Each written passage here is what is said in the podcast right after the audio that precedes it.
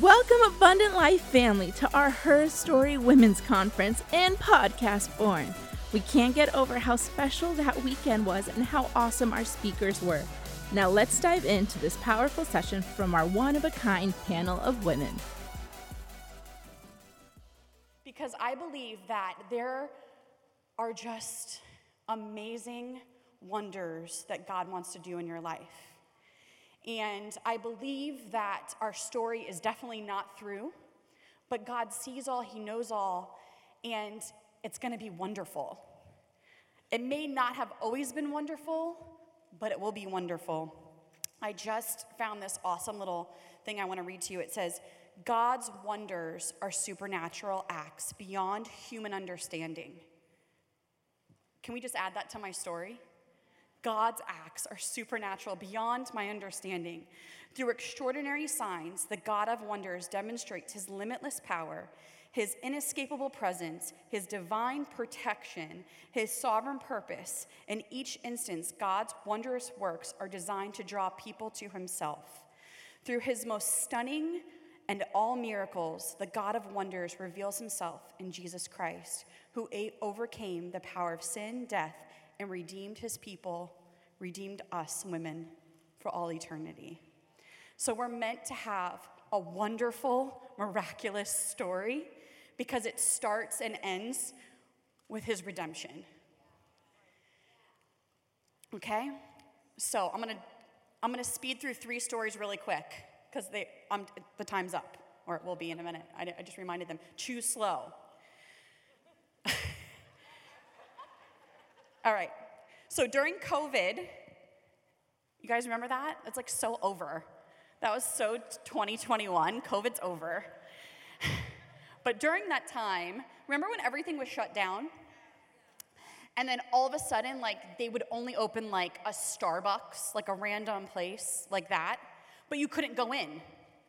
Like no places let you go in anywhere. It was like nuts, right? So my son would still be dancing illegally in Miami. Like, you weren't supposed to really have dance studios open. But they were like, Michael's good, so bring him and he can like do Zooms and like show other kids what to do. And where I would drive on a daily, twice a day, would be almost to like Homestead. Like, it's a trek, like, far. Like, like, I don't even know if Jesus knows where Homestead is. Like, it's so far.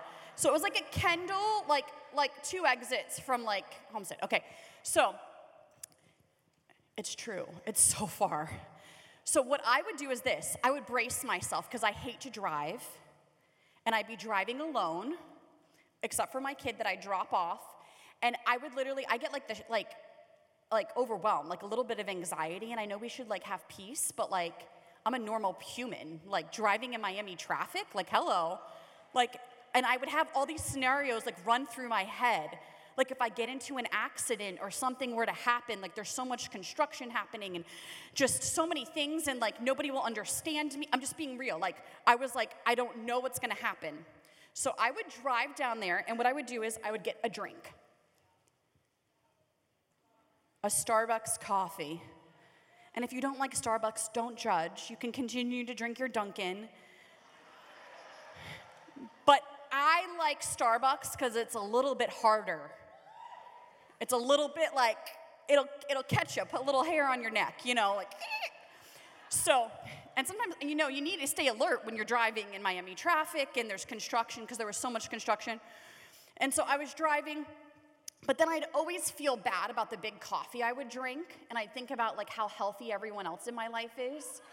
And like my sister-in-law would never drink this big a coffie, but then I thought if I got a big water, it counteracts the coffee, right? Like it's it's one for one, like, right? Does anybody else ever justify something like, I'll have an extra large and then I'll have a Diet Coke? Real life. So I'd be driving to Miami, and on the way to Miami, I would finish a drink. So it'd be like an hour, hour and 15 minutes, drop my son off, and then I'd have to come back. And I'd be alone in the car. And I'd be drinking my water. And there was this particular day where I don't know what happened, but real life, I, I was like, I'm 38 years old. I have had children. Does anybody know when you have children, some things don't function the way that they've always functioned? So I'm like, I have to pee. What am I gonna do? Right? So I'm freaking out because I'm like, there is nothing open. I didn't really wear masks, so I didn't have a mask in the car. So even if there was something open, they're not gonna let me in because that thing was happening in, in the world. So I am like, I'm dying. Like, what do I do? Right? Like, do you ever have a panic moment of like in life? Just pause. What do I do? Normally, our response when we're hit with like a trauma or something, this was traumatic, so I'm gonna relate it to a trauma. We have two ways we go fight or flight.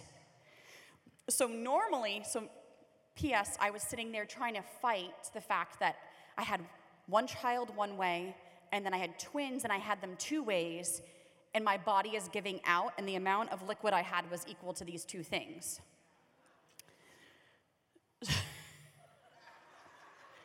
You're gonna wanna know the end of this story.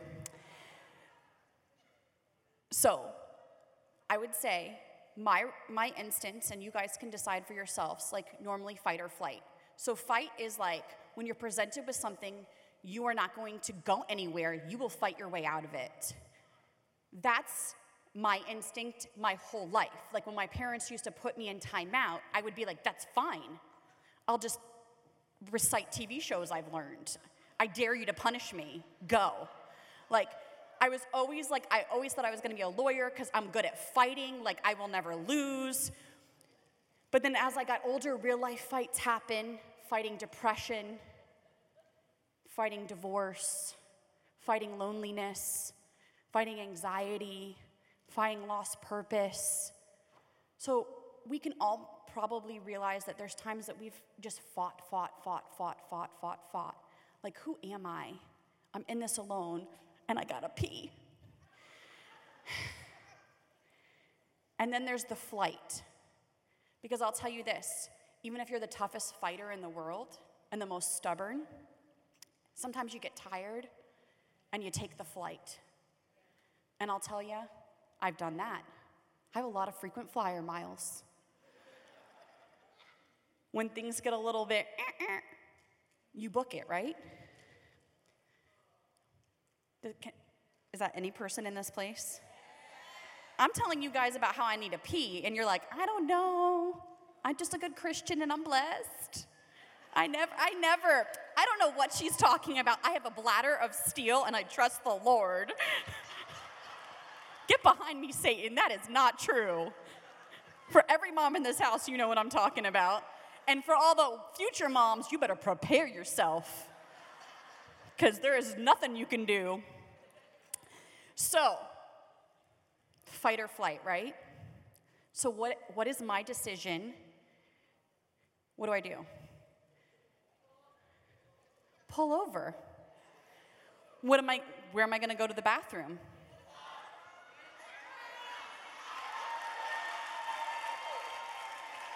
So, ladies, I can tell you I pulled over off of, I couldn't go three more exits. It just wasn't gonna happen. I was so close. And sometimes we feel like we're so close to our purpose, but we feel helpless. I remember there was a time that I felt helpless, and I was standing in Macy's trying to buy people Christmas presents, and I was there with my husband at the time, and there was just so much anxiety that I went into the um, dressing room and I was bawling my eyes out. And out of nowhere came this woman, and she spoke life into me. I tell you that because your story is powerful wherever you work, wherever you are, and because it's real life. That God can show up anywhere, anything. And I even said, God, if you can use a donkey, you can use me. True. So I pull over to the side of the road, so close to my destination, thinking it's all go- it's, it's, it's, it's over. I'm gonna pee all over this car. And it was in a and it was in a gas station, so I pretended like I was getting gas. And I went to this side and I was like, where what am I gonna do? Like, what if somebody sees me? Is like a cop gonna see me indecent exposure? Like what what do I do? So I like, I don't even know if I can fit. I don't even know. So I like, you guys wanna know? Like I climbed up like on my seat. And then I was like, I'm kind of a little chunky, so I can't really even fit. And everyone's gonna see my bare butt in the air. And then I thought, oh my gosh, I have heated seats, because what if I get it on the seat and then it that comes back?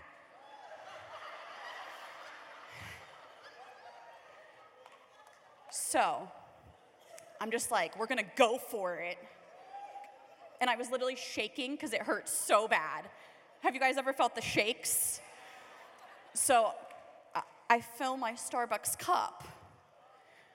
But it was funny because Michael even asked me today, he said, Mom, when you have to go to the bathroom, can girls just stop it like guys do? No, son, they can't.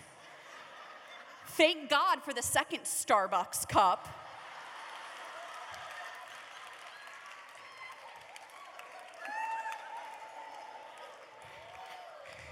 So there I was. And I was like, oh, I don't have anything to wipe myself with. Church craft, leftovers. Sorry. My kids' craft didn't make it all the way home that day. And why do I tell you this crazy story? You're probably like, what does this have to do with Jesus?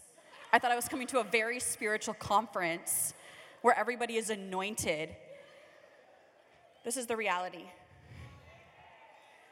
fight or flight. There's actually a third option, and that's surrender. Because when I surrendered to something that was uncomfortable, unconventional, out of the way, not where I thought was the right place, I felt better. I felt peace. I felt relief. I felt happy. And I thought, I'm never gonna go to Starbucks for a really long time. And so, as I read that scripture over you ladies earlier about no eye hath seen, but it is already written. Our story, in some ways, is absolutely not about us. It's personal, but it's a story of surrender. Because when we surrender our story, our life changes, our point of view changes, our joy changes, our health changes. My kidney stones were failing me. But what happens is when you say, God, take the pen, you're the better author than me. And it's only by my spirit that I'll even know maybe what you have hinted to. Because I'll tell you, my frustration my whole life is trying to figure out what's next. And some of you might be sitting there going, oh my goodness, like, this is all great, but what's next? And I'm gonna tell you, surrender. Because in a surrendered story, you're gonna really know Jesus. In a surrendered story, you're really gonna know happiness. I've forgotten along the way different times to surrender, I'll be honest. I've lived time and time again in a place of, God, I'm angry with you. What's next for me? Like sometimes I feel like I'm the kid in the toddler class that I'm watching downstairs, like, what about me? Anybody ever feel that way? Or pick me, pick me, I'm cool. I want to be the leader for the day, Miss Heather. And sometimes I'm like, God, pick me today. Is it going to be my day? And I'll tell you, that's frustrating. Like the kids, if I don't pick them, they leave crying. And sometimes us as women have left crying. God, you gave her word, but not me. God, you promoted her, but not me. God, you're blessing them, but not me. And then what do we do? How do we live in that place? But when we surrender our story, I'll tell you this my most recent surrender was even a few days ago. And the joy of, in that moment, when I said, God, I'm done. I can't fight. I can't flight. I have to just give it to you. God sent someone with a word. And it wasn't from the pulpit, He sent one of you. And then I was like, okay, I trust the Lord. Because I'll tell you this when we're fighting and fighting, that's of our own might. But it's not by our might or our power, but it's by the Spirit. So, what kind of story do we want? I can only produce so many things with my own might and my own strength. But do we want His story? And I'll tell you, miracles every day, I've had conversations with God where literally I will say something out loud to God, and minutes later, He answers. And in that, He's involved non Christians in my miracles. Where I'm like, you know what, da da da da da. And they're like, holy cow, how did this just happen? I'm like, well, that's the God I serve. You want to know Him? And they're like, how do you talk to God like that? And I'm like, I just do.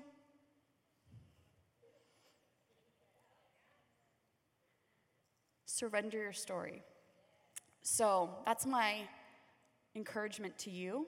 It's not super deep and personal. You'll always remember me as the peeing in the cup lady. but always remember, I hopefully it'll stick with you. Have a surrendered story in your Starbucks cup.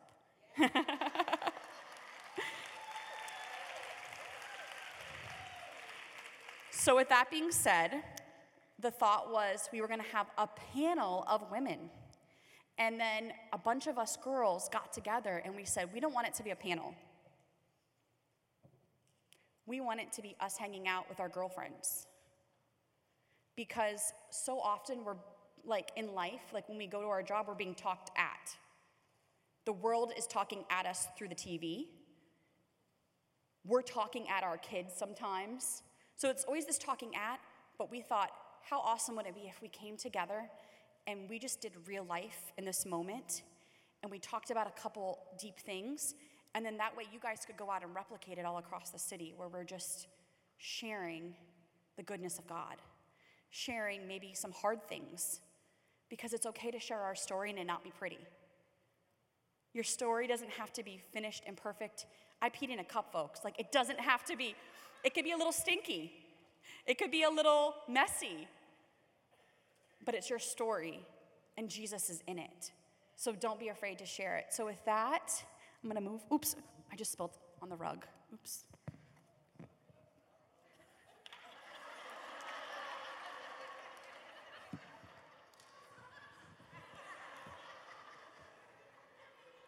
Let me be real professional about this. I think, I think it's cleaned up. Nobody can see it.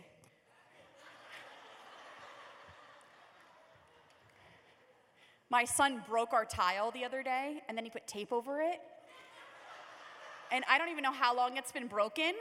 And he was like, I'm like, when did you break this? And he was like, I don't even remember. I'm like, what made you think to put tape on it? He's like, I didn't want somebody to cut their foot. But you didn't think to tell me the tile was broken?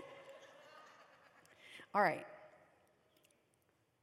I'd like to welcome all my girlfriends from the back to come and sit and have girl talk.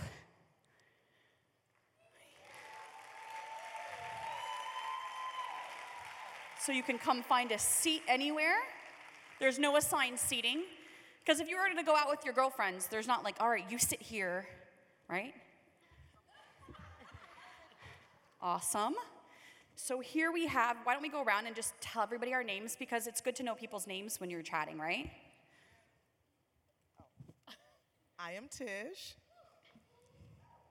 I'm Arlene. I'm Sherilyn. And I'm Deborah.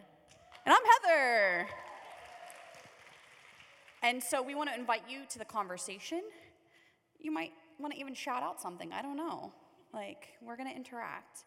Um, we did have people send in some questions, and wait, my phone just went to the cookie order that you guys are getting later. Shh, you don't know about What's a secret? Oh, I'm sorry. Stay till the end. Okay. So, in talking about her story and our story and the big picture story. Um, what if you don't know your purpose or if you feel like you've lost your purpose? Anybody like I'd like to chime in on that one. Um, hi, for those of you who don't know me, I'm Deborah. Um, I've been here for about maybe three, three years or so. Um, and a little background on me. Um, I was brought up in a Christian household, um, pastor's kids. Woo woo! Any pastor kids out there? Woo woo! So, um, not only was I brought up as a pastor's kid, I'm also a Hispanic young woman. Any Spanish mommies out there? Woo woo! Yeah. a, a Spanish daughter. I know what's coming from that. yes, so if you are Spanish and you are a woman and you are probably like me, the youngest and the only daughter, uh, you know that you were pretty much clink, clink, you're not going out. Three o'clock, come back in the house, it's getting too dark. It's getting too dark. The sun's like right above us. What are you talking about? So, um, pretty much, you know, when I said pastor's kids, I'm sure some of them were probably like, oh, we know where this is going. And guess what? You're absolutely right. I'm not going to stop you there. so, just to cut it short, um, I actually got pregnant out of wedlock. And, um, you know, uh, coming into this, ooh, it's coming already. it's coming already. So, coming into this, uh, I was just to keep it there. You know, I got pregnant out of wedlock and not actually tell the whole story. Um, but last night I heard Pastor Nicole Crank talking, and, um, and even this morning, Mama Dukes, I call her Mama Dukes. That's Minister Jenya to you guys, but Mama Dukes to me. And, um, you know, there's people out there that need to hear the whole story. And um, so it really touched me, and I was moved to, and the Lord spoke to me, and He said, You have to tell the whole story. And so not only was I just pregnant out of wedlock, um, before I found out I was pregnant, I was going to my church that I grew up in, in Port St. Lucie, where I lived at the time. And the pastor and the children's ministry director came up to me and they said, Deborah, we know you have a calling on your life to ministry and specifically to children's ministry. And they said, We would love for you to take the opportunity to think of this position that we would love for you to take children's ministry director. And you know, I knew I wasn't living the, li- the right life that I was supposed to and that I was called to be at the time. Me and my boyfriend at the time, who's now my husband. Shout out to my husband, Chris. He's putting the stage back and forth. He looks so cute doing it. but, um, you know, we weren't really living the life that we were called to. And um, when they told me that they wanted me to take that position, I sat there and I was thinking, me? You know, me? Uh, but I'm not, you know, am I worthy? And I know I'm not living the life, the life that I know I'm supposed to. But you know what? Maybe, maybe it's time. I said, maybe it's time. You know, it's funny that sometimes we put God on our time. Because I sat there and I said, you know what, God, now's the time I'm going to get right. Now's the time. And later on, I came to find, I accepted the job. And, you know, I was up there doing uh, Sunday service with the kids, preaching uh, at the, on the pulpit to the, to the children. And I came to find out that I was pregnant. And when I tell you, when I found out that I was pregnant, I became consumed with guilt, with shame, not only just on how it looked on me, but at the time my mother was the pastor of the she still is the pastor of the Spanish ministry at that church. And all I could think of is that I don't want anybody to think that my mom raised us the wrong way or just, just to judge my mom. And so it, it really hurt me because I knew I was going to cause hurt to my mom and to my dad who raised us correctly. And, um, but let me tell you something as I sat there finding out that I was pregnant and I sat there crying, I remember these words that I said. I said that I'm gonna lose everything. I thought that I was gonna lose my calling. I felt like I was gonna lose my purpose. But let me tell you something as I stand here today. I want to I want to reaffirm to you guys that the goodness of the God that we serve I stand here today to proclaim that I didn't lose but instead I gained. I regained my relationship with my parents. I regained and reaffirmed my relationship and recommitted to my relationship with Christ. I gained my wonderful husband I see you over there on that camera. I love you. I gained my beautiful baby boy who's been the biggest blessing to me in my life. And I've just gained so much. And I actually texted my mom because she knew I was talk, uh, coming to talk today. And she texted me and she said, You know, she said, Today is the day that God reaffirms his calling on his life on, for you. I'm so sorry. I do not like to cry, but I'm. And let me tell you, for those of you who are out there and you think that you lost your calling and your purpose, no, you did not. You did not. You're probably going through something, but let me tell you, the outcome of it is going to be so beautiful. So beautiful. So share your whole story. Your whole story. Don't leave out tidbits because you never know who's going to need to hear the part that you don't want to share. Oh, and it's only question one, and we're crying like this? What is this? So I like that she started because we just had a real friend.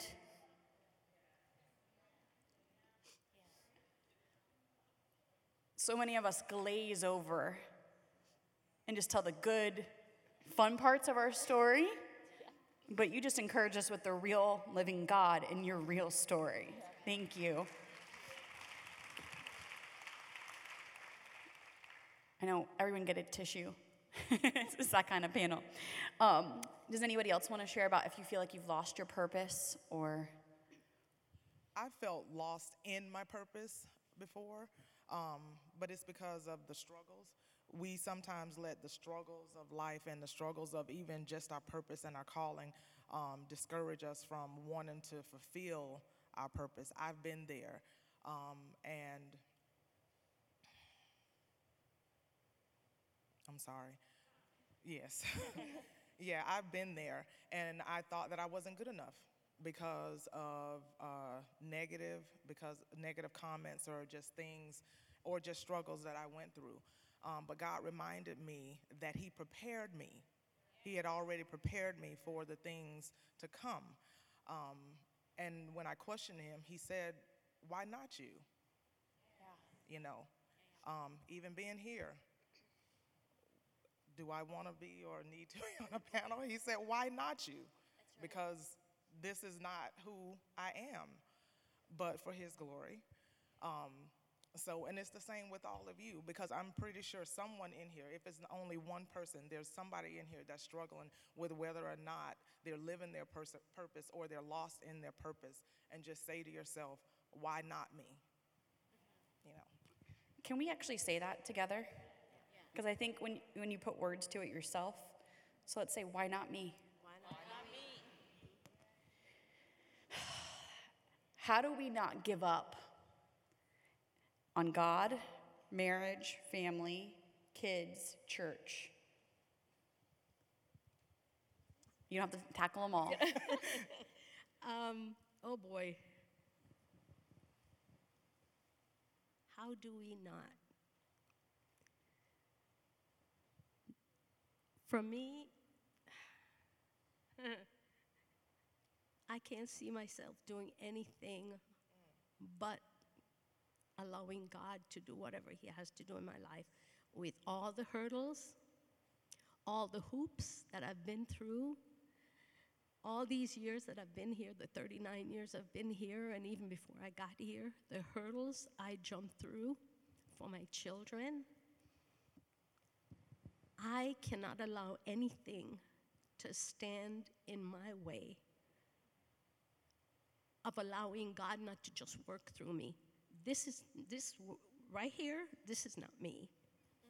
This is not me. I'd rather doing something one on one, but to stand up here and see all these eyes looking at me, this is not a comfortable position to be in. But to stand here and say the hurdles that I've been through, have gotten me through every situation, even in the past, what, four years. The, the heart wrenching situation I just went through a few years ago, which was um, I, I thought I was doing it for my, for my children, not realizing that I was just getting myself into situation and a little bit of my story. Um, my my children, um, dad and I, we got divorced way back. We stayed friends forever. Our, our grandchildren grew up with us as Pop and Nana, and we went everywhere together, just as grandparents with no relationship or anything like that. And after all those years, we remarried, and we remarried here. But wait, that's not the end of the story. That's not the end of the story. I thought, for me, I thought that was the end of my story because all I wanted to, I stayed single because I wanted my children to be brought up by their dad and nobody else. I'd rather be a single parent with my two daughters than any. And I thought so. With the friendship he and I had over all these years, and our grand, our oldest grandson is 26, 28, 28 years old. We did everything together as a pop and nana. And even as Emery and Ezra got a little bit older, we, we did things together. We went away on weekends, but we went as Nana and Pop. That's all. And because we were so close, we just figured, oh, what the heck, let's, you know, we get married. So we went through this whole thing. The most expensive ring I've ever had on my hand, you know, I mean, a gorgeous diamond ring that I never had originally because we didn't have that much when we first got married. and all that I did because of my children. That even after he decided that this is not for him, he, he wants a divorce. And that was just six months after we got married, remarried. And I had to apologize to Jenya and Reese because I did it thinking, yes, my family is going to be together again. Not realizing that I held on to something that was not for me. And God showed it to me so many times. And Bishop said to me when I met with him, he said, Arlene, this had to happen for you to realize that it wasn't for you, where you had to sever the strings, cut everything off, and that was the end of it. I could have given up on everything. But the purpose is me sitting here right now and just telling you my story. Yeah. And just that's just a little smidging of it. I love talking to young people, young women, because I can let them know there's certain things they shouldn't do. There's certain things they should look for. And I have a lot of young people, young women in here that still call me mommy after all these years. And that's what I live for. Yes, yes. Awesome.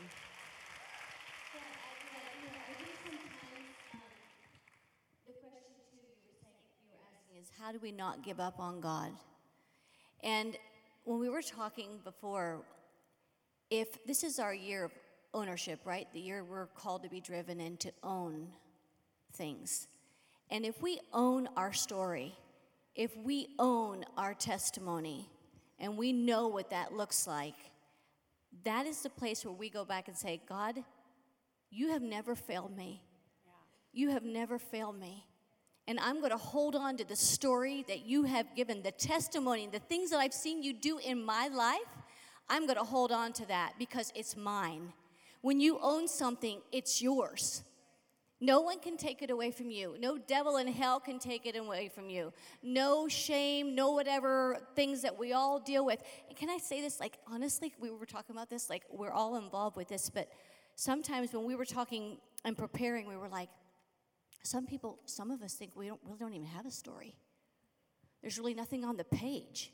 If I'd had to tell you my story, what would it be? You know what I mean? But God has, He is the author and He's the finisher of our story. As Minjen had mentioned, He's the editor, He's the chief editor of our story. And thank God that He has rewritten the pages of a lot of our lives. Like we were still talking to Minjen when we met, like how we can get stuck on a page right? And we're stuck there and we read the page over and over and over again, and we never seem to get to the next chapter or to the next page because we just can't get out of there. But like today, we've gotten out of there. God has been lifting some stuff, right? So God doesn't disappoint us. You know, we have to know and own our story, own it. Let it be yours. Don't let anyone steal it from you because it's yours. He's done it for you. So we have to hold on to that, right? Right. the qu- I love that it said, "How do you not give up?" And I'll just say, sometimes we do. Like I wanted, I just thought about that as you were talking. I was thinking some of us have given up, but the truth that God has revealed Himself in my life is that when I am not faithful, He is faithful. And when you go back to the place of like, I've given up, He is still there. And He's like, I got you. So, some of you, like, sometimes with my kids, I give up. I love them, but some of you might feel that way about your husband. give up. Don't lie. I know some of your lives. Some of you with church, maybe friends. But when you turn things over to God, He is faithful to kind of navigate those things because His ways are better than our ways. Can I add something? Yeah. Um, I know a good way of not to give up is to just surround yourself with like-minded people. You know, people that are gonna lift you up, hold your arms up, just how you said. And I want to tell you, I love my mama Duke so much because she lifted me up so much during what I was going through. And um, you know, I wanted to hide and I believe one of the questions says, how do we, you know, not hide, try to not hide. And I did when I first found out, and I knew I had to come here because I was coming, I was one week over there in Port St. Lucie at that church, and then one week over here, coming down here to uh, be in this service. And the first week that I knew I had to come, and we had to talk to, you know, Mama Dukes and Pops, and you know where I went? I went straight up these little stairs over here, went through this side door right here, straight up the elevator and into the balcony, all the way to the front where you can't really see because I'm short. so, and it's funny because um, I remember I see you're looking at me. You pointed me out and you said, Are you coming down here? I said, Absolutely not. I will stay right here. I'm very happy and comfortable here. but the funny thing about God is that He wants us to be uncomfortable because that's where He works best. So, and I'm up there and worship's going on and you know I was I wasn't feeling worship at that point. You know, I, I, felt like I gave up. I gave up on church. Know I was like, well, I'm obviously not worthy, so I'm just gonna sit there or stand there and not do anything. And sure enough, uh, Pastor Reese pops. That's pops to me. Pastor Reese to you guys. And he comes and I feel a big giant hug. And I don't know if he knows, but I was pouring my eyes. I was just crying. I was like, oh my goodness, no. And he tells me and he says, he says, I'll let you have this Sunday, but the following Sundays, you are not allowed up here. And I needed that kick in the butt to say, you know what? Have your moment. Have your moment. Absolutely. Ladies, have your moment. Let it out. Let it out. Yeah, because guilt will keep you stuck on that page. Yes. Guilt will keep you there and there is a place for you at the table there you know what there are no big i's and little u's and all that i mean we're all the same we all put our pants on the same we all have stuff that we've dealt with in our life it really do yeah. you know we shared in the back that you know perspective is so much stronger than reality in life you cannot judge a book by its cover you know, Pastor Kathy shared the back that, you know, when she was coming up and, you know, she was very gifted in a certain area of her life and so confident in that area. But in another area, people thought she was so stuck up because she was so shy and she wasn't a people person at that time. But she had to get out of her comfort zone. And we're all getting out of our comfort zone. We're all moving from the back to the front because God is moving us from an, this page to another page because we're not going to stay stuck there anymore. No, no more, girls. It's done. Right? No more hiding. No more hiding. Yeah, she. I'm piggybacking on um, what she said about changing the surroundings. I know I've had to change surroundings, change boundaries with things that I've done. Um, I remember also um, Minister Annette sending me a message, and she asked me what was one word that described my relationship with Jesus. And I thought about it um, for a couple of days because there were so many words that came to mind. But the one word that kept coming back over and over was kept. Was kept. And I sent her a song, and, and on the song, there was a picture of Jesus carrying the woman, the footprints. And, and I just thought about it. Through it all, He's kept me. Every single day that I wake up, that you wake up with breath in your body, we've conquered all that has happened before. Yes, yes. He kept me during my 16, being pregnant at 16 years old. He kept me through abuse. He kept, he's kept me through so many of life's challenges. My story goes on and on and on and on. He's kept me through it all, through losing my sisters and taking on children um, that I did not birth, um, and having a wonderful husband that just took all of that with me. Um, Yeah. he's kept me through it all, and he's keeping you too. How does it feel to be a kept woman? I love that. No, I'm like, I want to. I, I want to adopt that. We have to change our mindset that He wants to keep us. Ooh, I like that. All right, so the next one's kind of a funky one, and I'm gonna let Minister Annette elaborate a little bit, and then anybody can just chime in and. It says, What happens when God moves your props and you're in a season of transition and change? How do you not lose your identity? Okay, so I feel like all of us in here are at different age groups and different seasons of life, and I think all of us have experienced transitional moments in our lives, right? Yes. Everybody?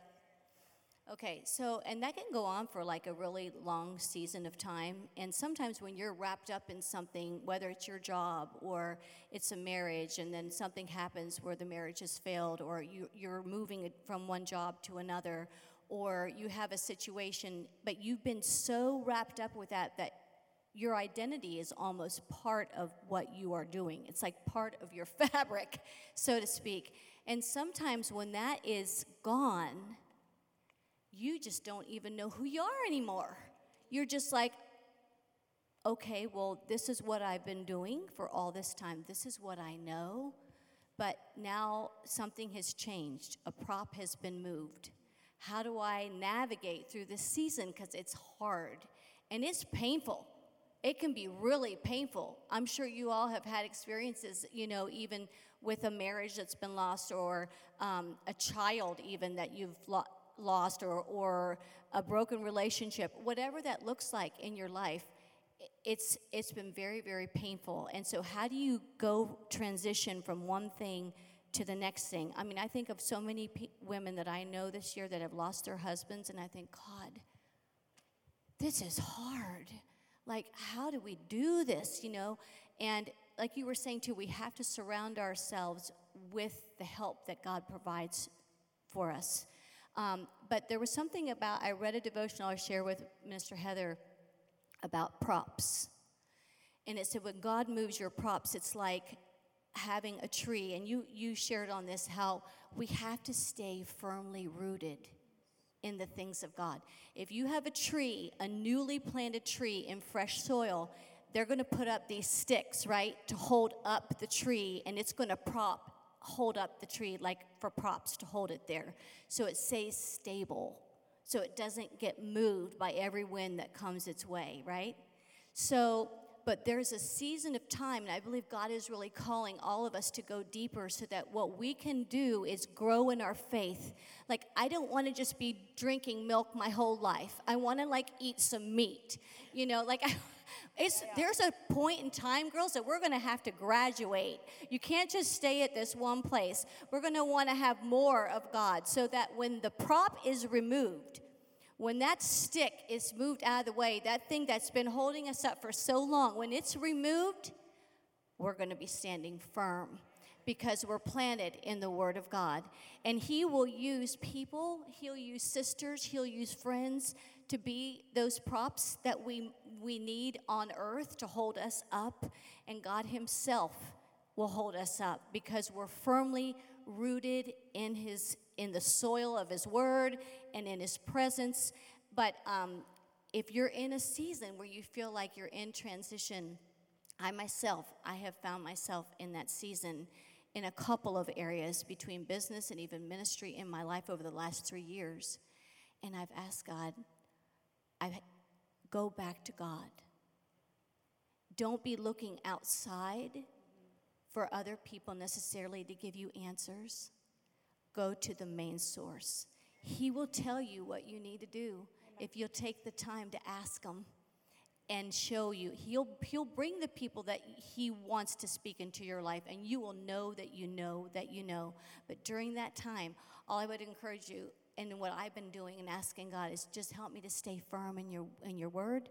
Let me hear what you want me to do next. You know, what is the next page? What is, you know, when is the right time for exit of a business or when is the right time for this or that? God knows the time and the season. And he is penning, you know, he is rewriting and doing a lot of the writing in our story. So I want his hand, I want his signature on everything that we're doing, right? So that, that's, that's my thought on that. Um, it was so good.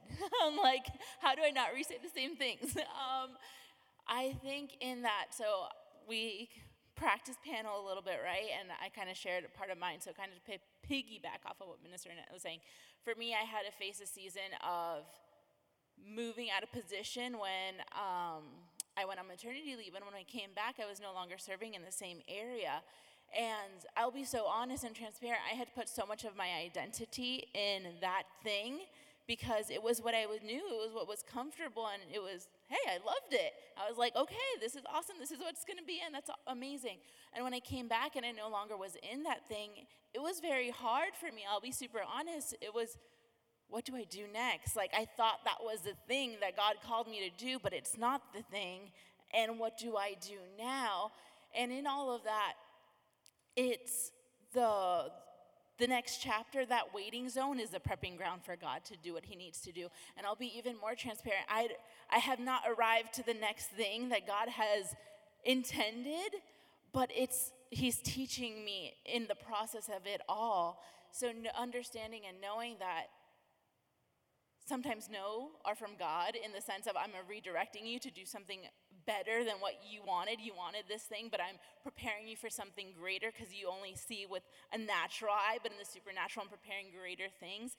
And in the waiting, when it feels like it's awkward, or I don't know what to do, or I don't know where to say, or I don't know where to serve, or I don't, I don't know, when you just let go and you just let God, then He meets you. It goes back to what Pastor Heather was saying in the surrender. There isn't, you don't have to fight or you don't have to fight. You could just surrender and God will give you the direction you need. Yeah, and um, I remember we, we were doing um, life group here, and I remember Dennis Jordan giving a testimony. And he shared something, really, I haven't forgotten about it because he said, you know, he said, at one point, I had prepared myself for all this. Um, you know, I was going to take this really amazing job that it was going to be offered to me on the west coast of Florida. And he said, I was so excited about it. This was going to be my purpose. You know, I was like stepping into what I thought I had been prepared for. And he went over there thinking he had this job, and then the job fell through. And do you know that at that point, he ended up going up to Kansas City and he ended up joining with a group of people. And had he not done that, he ended up selling, I mean, getting into business with a group of people um, with medical supply things and ended up having a huge business and selling it for millions and millions and millions of dollars. And I'll never forget, he said, Had I not, had that period not happened there, I would have never gotten to that other place. And sometimes we find ourselves, we think we're at the period like everything has stopped, like no more, I, there's nothing more to my future, I don't have a vision for anything else. But that is not true. God has so much more to our story. So we just have to stay focused and wait on Him, trust Him in the process because God is so faithful. We've seen Him do it time and again. So trust Him in it. But you know something? We have to be doing something in the interim. Yes. Okay? Because um, if it wasn't for Jenya, I wouldn't be doing anything. Raise your hand if that's you here today, if it wasn't for Jenya. Because, like, three people have already told me, Jenya told me to do this, and I have to do it since I've been here today. Thank God for people. Thank God for people using us. Every time, Mom, when are you going to start working? I already did. I, I did all the ministries from the babies all the way up, women's ministry, that's it. Mom, do something. I'm like, there's nothing for me to do. Then Reese joins in. just go, go, just do something, just do something.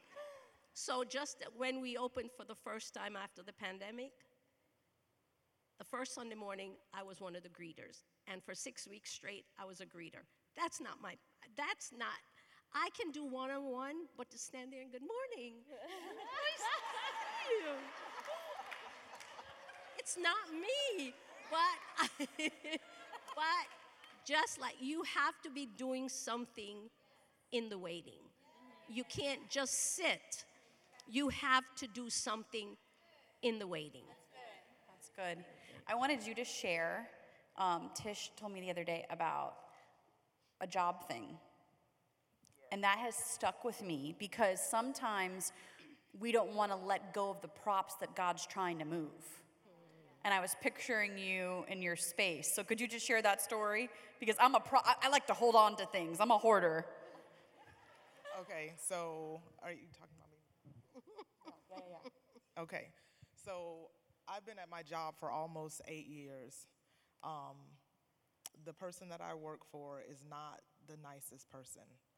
Um, I don't, usually don't have the issues that a lot of people have because I stand up for myself a little bit more, but it's still very, very trying. Well, I just got a new job. Thank God. God blessed me with a new job. Um, but prior to getting the job, back in May, uh, we were told that we needed to move out of our offices. And in order for us to uh, keep our office, we had to commit to coming into the office three days a week. I work four days. I, I asked if I could come in two days because that's half of my time. And I was told, no, you still have to get your stuff out. I fought it like every day, literally until the last, even the last day, I fought it. I fought it. I fought it. I wrote the office manager again and I said, listen, I gave her all kinds of excuses, like my office is the gatekeeper for this, whatever, because I just didn't want to give up my office, um, what I thought was my office. And um, she said no. Meanwhile, nobody moved their stuff. I was the only one. I was the only one who obeyed and moved my stuff. I cleaned my office so clean that my boss walked in and said, Are you leaving? And I was like, Well, I was told to clean my office. So I cleaned my office. Um, only to figure out, and I actually gave it away already. Months later, here it is, we're in September. Um, I started, he told me that it was time for me to move, and I applied. I asked him for uh, offers, multiple offers. I got multiple offers, but he already knew which one he had for me. Um, but the whole point is, I fought and fought and fought, but I had no idea that God was in the background working on what was to come. And if I would have just, you know, held fast, and I'm almost sure, I am almost positive at one point he said, let it go. And I didn't.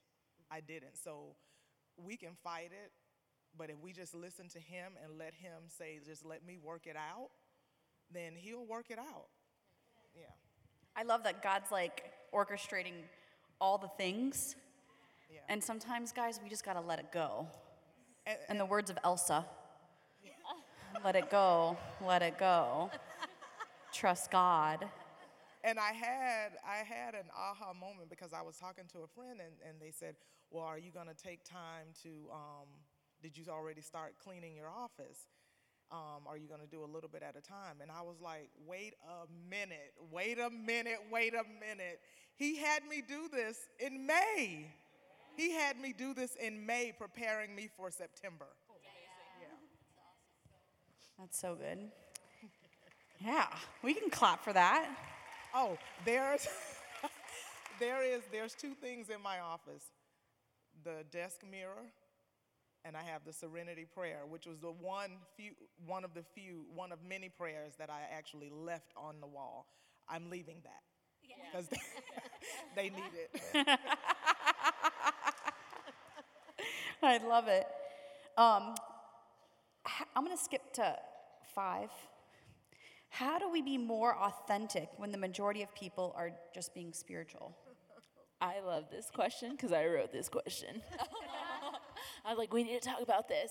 Um, part of it, st- I feel like creating that question or putting it out there started in one of our meetings for her story. At the end of the meeting, this beautiful lady right next to me, what we met, we talked all the details, we planned for you ladies, and she was just like, hold on, before we go, can I ask one thing? She's like, what walls do we need to scale? And I don't know why, but that day it just shot out me like word vomit.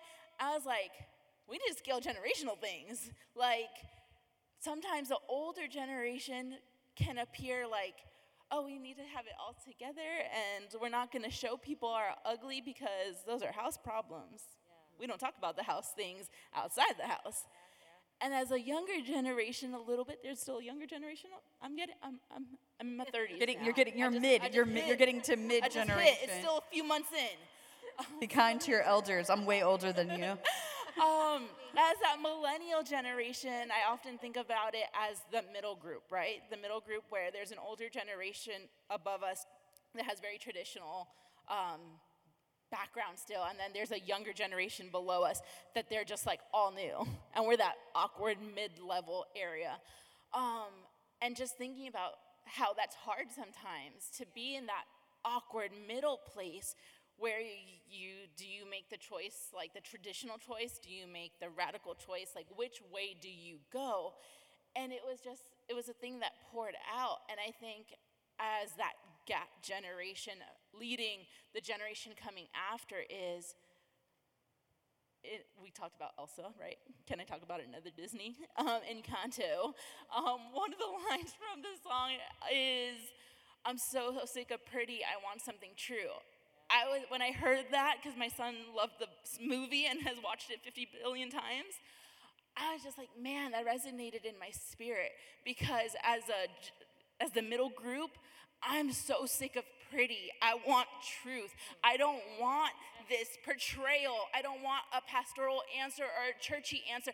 I just want truth because I need you to minister to my life. And when you just tell me something pretty, then guess what? You're disservicing me.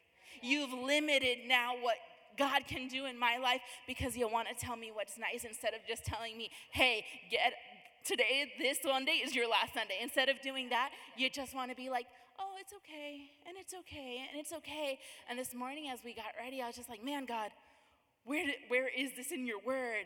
And if you look in um, First Timothy, Paul was talking to Timothy and he was saying, Don't get caught up in the spiritual things. Don't get caught up in the mythologies that are happening because you're going to disservice the people that you are assigned to. And in the Greek, the part of that verse talks about stewardship of the faith of God.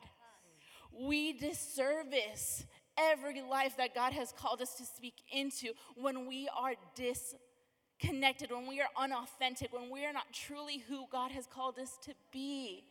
We disservice the opportunity that God has given us and created for us to touch the lives of the women around us.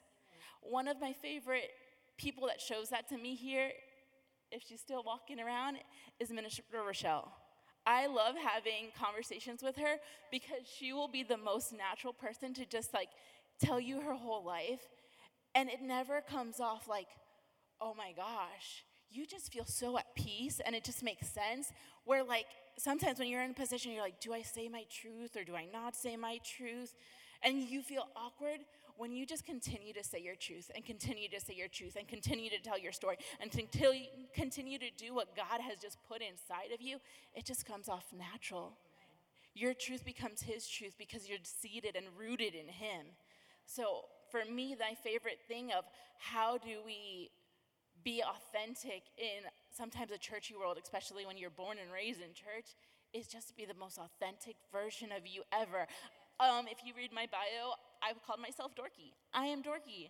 I'm socially awkward sometimes. I, I don't know. I overcompensate with like, ah. Um, but that's who I am and I embrace it. It's not everybody's cup of tea and not everybody is called to me and that's okay. But you're going to get you're going to get dorky, you're going to get Disney crazy, you're going to get Jesus loving, you're going to get it all. But being you and only who you are, that's the only way you're going to touch the people that God has assigned to you and tell your story. Yeah, you know, I think too, that's so good. Um, I think too, sometimes as an older, I didn't mean it in a bad way. sorry. Um, I was trying to figure No, out which no, no. category I fell in. 20s. okay, I'm just saying.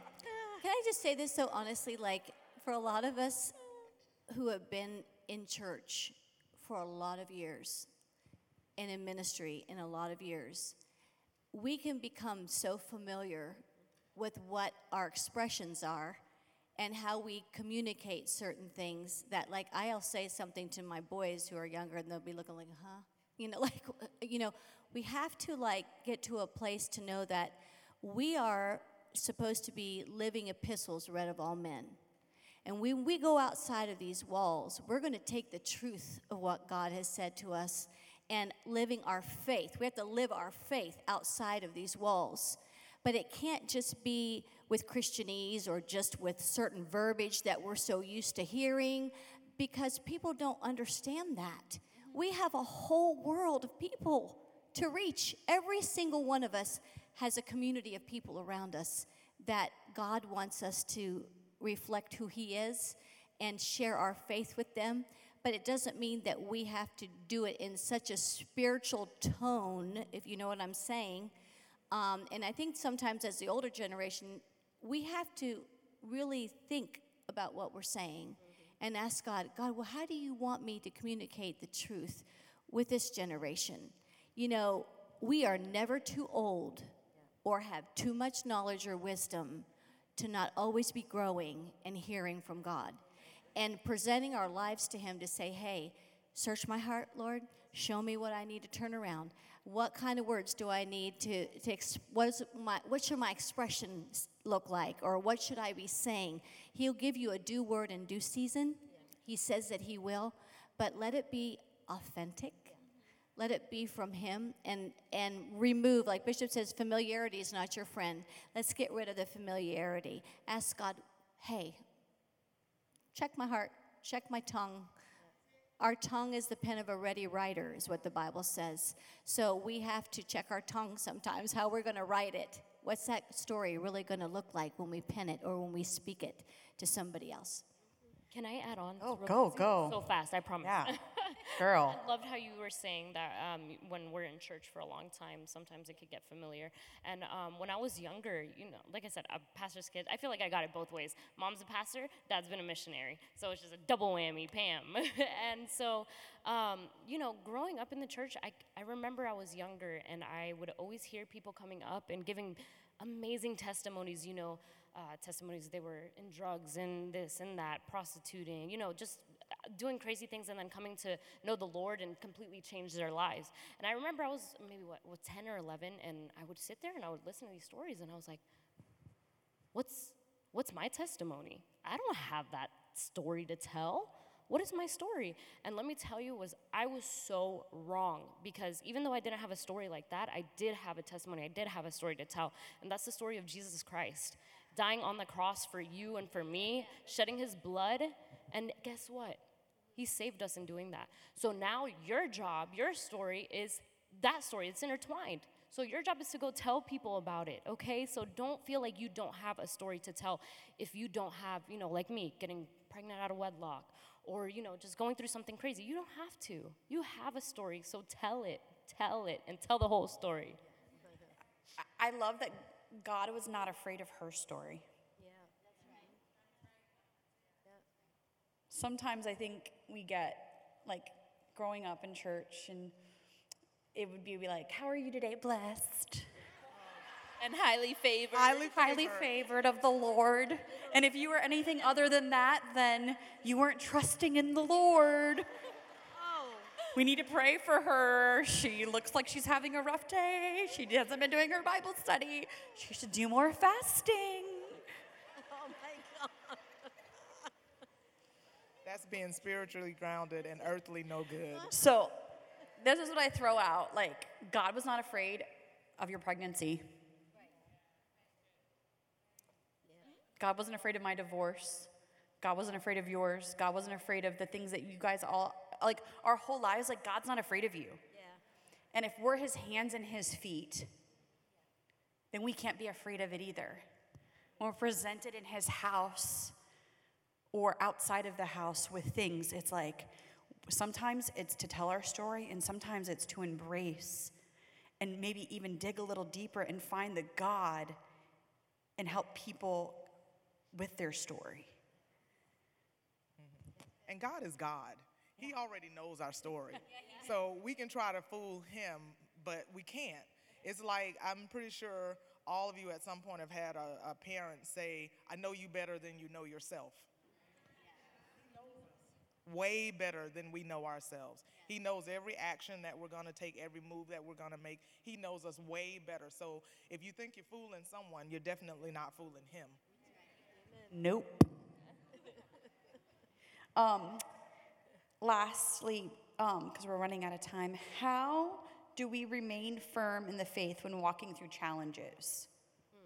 I feel like this is a day to day operation. Oh Um, I had a challenge recently. Um, I was having some health issues, and um, I had a moment where my heart was racing so fast, um, I started to panic. I drove myself to the hospital. Um, I couldn't get a hold of anyone uh, until I got to the hospital. And I know my faith, but at the moment, it, while I was in the moment, I was so afraid.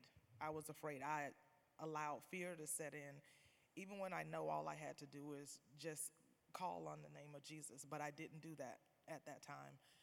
And I remember I was on FaceTime. I got to the hospital and I was sitting outside on FaceTime with um, my girls. And I remember telling them to tell me that I was going to be okay because I felt like I wanted to hear it. I first tried calling my mom, um, and she didn't answer the phone because I wanted her to pray. Um, so I, I was so upset with, with my oldest daughter because she didn't want to say it. Like, and I was like, so we talked about it later, and I said, she's like, well, you wanted us to say that you'll be okay. And I was like, well, why wouldn't you say it? Like, when was the last time I called you and said, tell me I'm gonna be okay? She's like, never. She's like, you never have. I said, okay, so the one time I call you and say, tell me I'm gonna be okay, I expect you to tell me that I'm gonna be, be okay. And she said, so what are you gonna do if this happens again and you're by yourself and you can't get a hold of anybody at all? It made me think, but she returned me right back to my faith. And I have, it has happened, not to that degree, but I, it, she, it made me think, and I was prepared the next time to just call on the name of Jesus. And every, every time it happens, I just know to go to that. Yeah. I love that. That reminds me of a story that some of you guys might have heard. There was a, um, a singer, his name was Danny Gokey. He won American Idol. His wife had died with a heart condition, and her favorite show was American Idol, and she always said, You should go on there. And he went on there, and he won. And then he was talking to a pastor who went in to watch an open heart surgery, and the woman was getting a heart transplant. And when she got the transplant, it wasn't working. And the doctor, he sees the doctor whisper to the patient, and he says, I am the best doctor. I have given you a new heart. I have done everything that I am capable of doing. Now you have to tell your heart to beat again. It's on you. And how powerful is that? That we serve the great physician who has already given us new hearts. And we just have to tell it to beat again. So I throw that out there like if we're stuck on a chapter, if we're stuck in a place that might be like, God, like, where, where, what am I supposed to do? What do you want for me? I'm going to put it on you and say, tell your heart to beat again. He has already done the greater work. He has given you new and freshness. And the reality is this like, it's on us to partner with heaven. We have to tell ourselves. Maybe we need to do that right now. Can we do that? So just maybe just let's bow our heads for a second. I know you wouldn't do this at a friend lunch, but maybe you would. God, we just thank you for this day. We thank you for the, the breath in our lungs, the beating of our hearts. We thank you, God, that you have restored all things inside of us, that your redemption was complete. So there is nothing missing, nothing broken. So, God, we just, we give our self, our self doubt, our anxiety, our fears over to you right now. And we tell our heart to beat again. We thank you, God, that we can trust you. Just thank Him. Thank you, God. Because when you give Him the glory and the honor, He changes everything. Take a breath. You can release it. I always say this as long as you have breath, you have a purpose. As long as you have breath, you have a story. Um, I'm going to wrap up with this. I was thinking about this how a while ago, last time we did a women's conference, I had spoke about how I was writing a book. And I wrote a book, but then in the end, the contracts were not what I thought it was, and I literally had like just piercing, like like the headache. And I remember I couldn't even drive home. I was out of town. I could not drive home. It literally felt like the weight of the world was on me. And I had to release it. And I said, thank you, but no thank you. But my story still got printed and everything, all the work I did still got printed just without me. And I want to throw this out to you guys because God reminded me recently. He was like, it wasn't for your name to be the author. Because I am the author and the finisher and I will get the glory for your story. And so I just want to encourage you guys. We're going to take a potty break and a coffee break. Maybe just speak out loud to somebody here today, like something that God has done in you, and start to give God the glory because that's when the story is really revealed. Tish wants to say something for us. Yeah, there was a couple of things, like in my fasting and praying for this week, there were a couple of things that God wanted me to share. Um, and I lost it. Give me one second.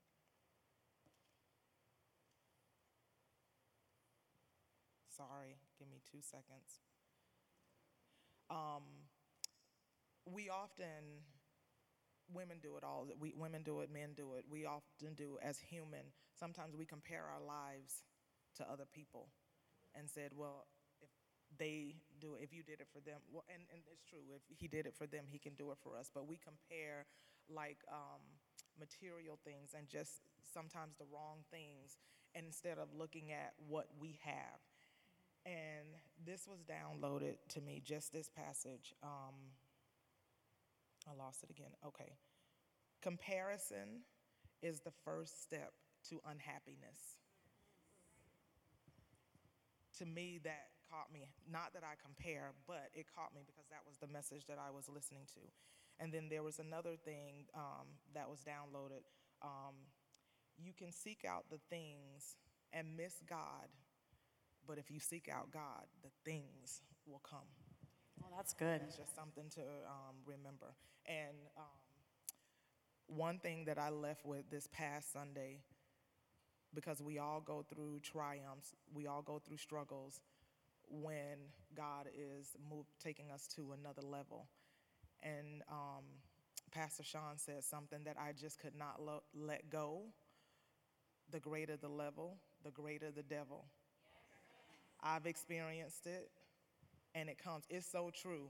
And I remember in class, my um, my husband said things were moving in our lives. My wife just got a new job, and he's like, I know the things are going to come. I know the devil is going to be busy because it's, it's, just the, it's just the way. That's just what he does. I know things are going to happen. Um, and it did. I mean, I dropped my phone in the toilet the very next day, like lost all my contacts. So things just keep on happening. And it's not that we are um, accepting those things that the devil is doing, but we're, we know that it's coming, so we're preparing ourselves to laugh in his face when it does come. love it. I love it. Wow, hearing this again just reignited something in me, and I hope it's done the same for you. If you want to get even more connected with us, you can visit us at our website, abundantlife.tv, or follow us on Instagram at abundantlife underscore TV and at Come to Life on Facebook. And remember these two things one, that God is a good God, He loves you and He wants to bless you, and two, your story matters.